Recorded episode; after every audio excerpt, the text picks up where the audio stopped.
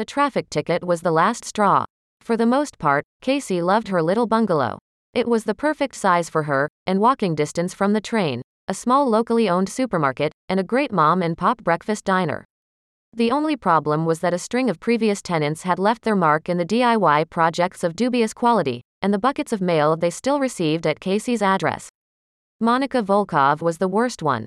For all the other ghosts of tenants past, Casey only received ad mailers and the occasional request for a charity donation, but for Monica Volkov, she always got serious stuff. Envelopes that clearly contained hospital bills or insurance policies, even the occasional package. It was almost as if Monica Volkov had never bothered to tell anyone she didn't live there anymore. Usually, Casey just wrote, return to sender, on these things and silently wished Monica Volkov the best of luck getting her stuff. When the bright red envelope from the Traffic Enforcement Division arrived at her mailbox, announcing that she'd run a red light equipped with an automated camera, which caused Casey to spiral into a minor panic attack, and it turned out to be addressed to Monica Volkov, she decided she'd had enough. It had been her house for nearly five years at this point. It was time for Monica Volkov to take some responsibility and start updating her address. Casey had never actually met the woman, though after receiving so much of her mail, Casey certainly felt like she knew her. All Casey actually knew about the mysterious former tenant was what the landlord had told her in passing, which was that Monica was an overnight nurse at a local nursing home, but that was enough. That evening, she called the nursing home and asked for Monica Volkov. Miraculously, she was transferred right to her. Monica speaking, said a woman on the other end of the line. Hi, Casey began. This is gonna sound weird, but I live in your former house. Oh, Monica Volkov said, sounding bemused. So, I still get a lot of your mail, Casey continued, and this week I got a traffic ticket addressed to you, so I thought you would want to know, and maybe update your address? Monica Volkov sputtered in irritation. Oh, that's, I don't own that car anymore. I gave it to my cousin. The ticket must be his. So, you're getting tickets for a car you no longer own at an address where you no longer live? Casey couldn't keep the edge out of her voice. She wasn't great at adulting herself, but this was a whole new level of apathy. It sounds like it might be a good idea to contact the DMV and, you know, update your information. Please don't call me at work again, Monica Volkov snapped. Casey heard her slam the phone down, and the call ended. Casey grabbed a sharpie and wrote, Return to sender, on the traffic ticket in the biggest letters possible, going over each line a few extra times so it was nice and dark. I hope they hunt you down, Monica Volkov, she thought spitefully as she dropped it back in the mailbox. The next morning, Casey was awakened by a loud crashing noise, and rushed into the living room to discover that her cat, Snickers, had knocked her tablet off the arm of the couch, sending it crashing to the ground and cracking the screen. Well, isn't that just great, Casey thought. She'd wanted to upgrade anyway, she just didn't have the money at that moment. When she returned home from work the next day, to her surprise, there was a package on the doorstep. Casey was sure she hadn't ordered anything, so its presence was mystifying.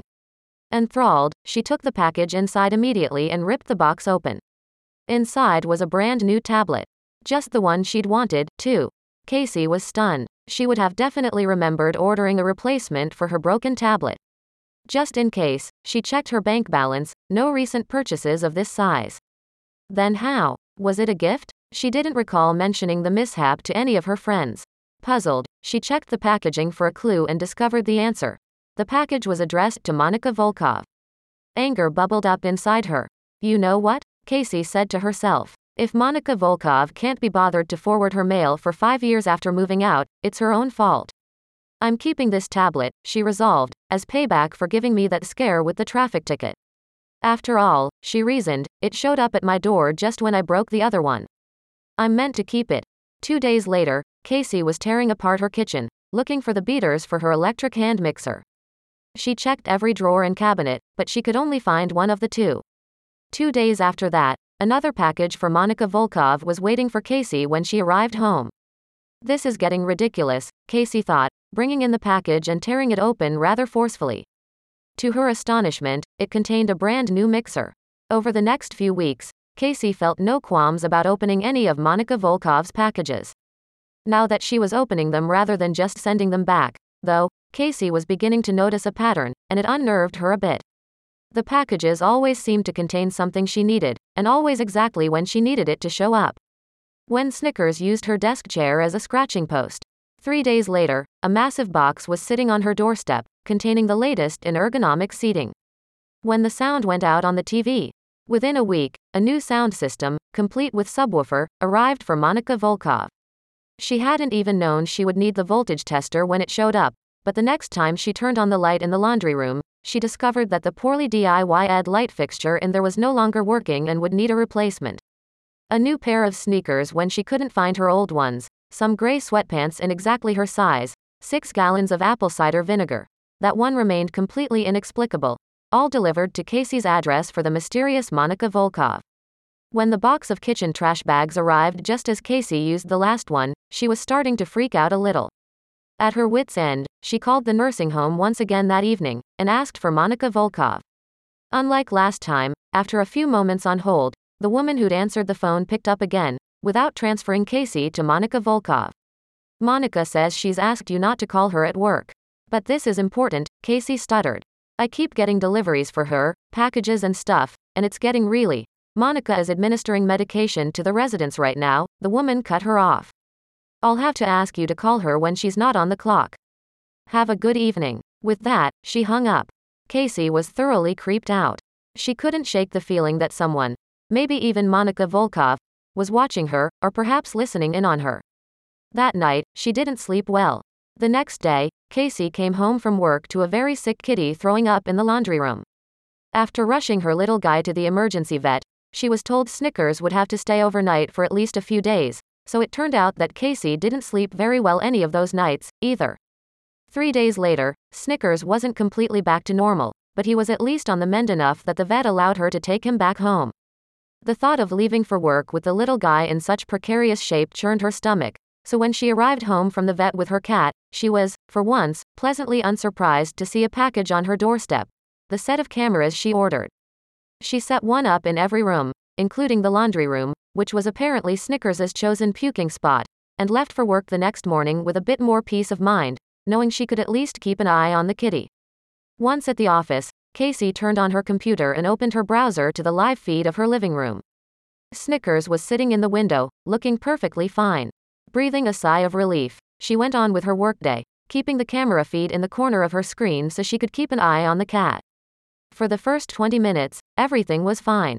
Then, as Casey was working on a particularly tedious report, movement in the camera's frame caught her eye. Casey looked over just in time to see her front door open, and a stranger walk in.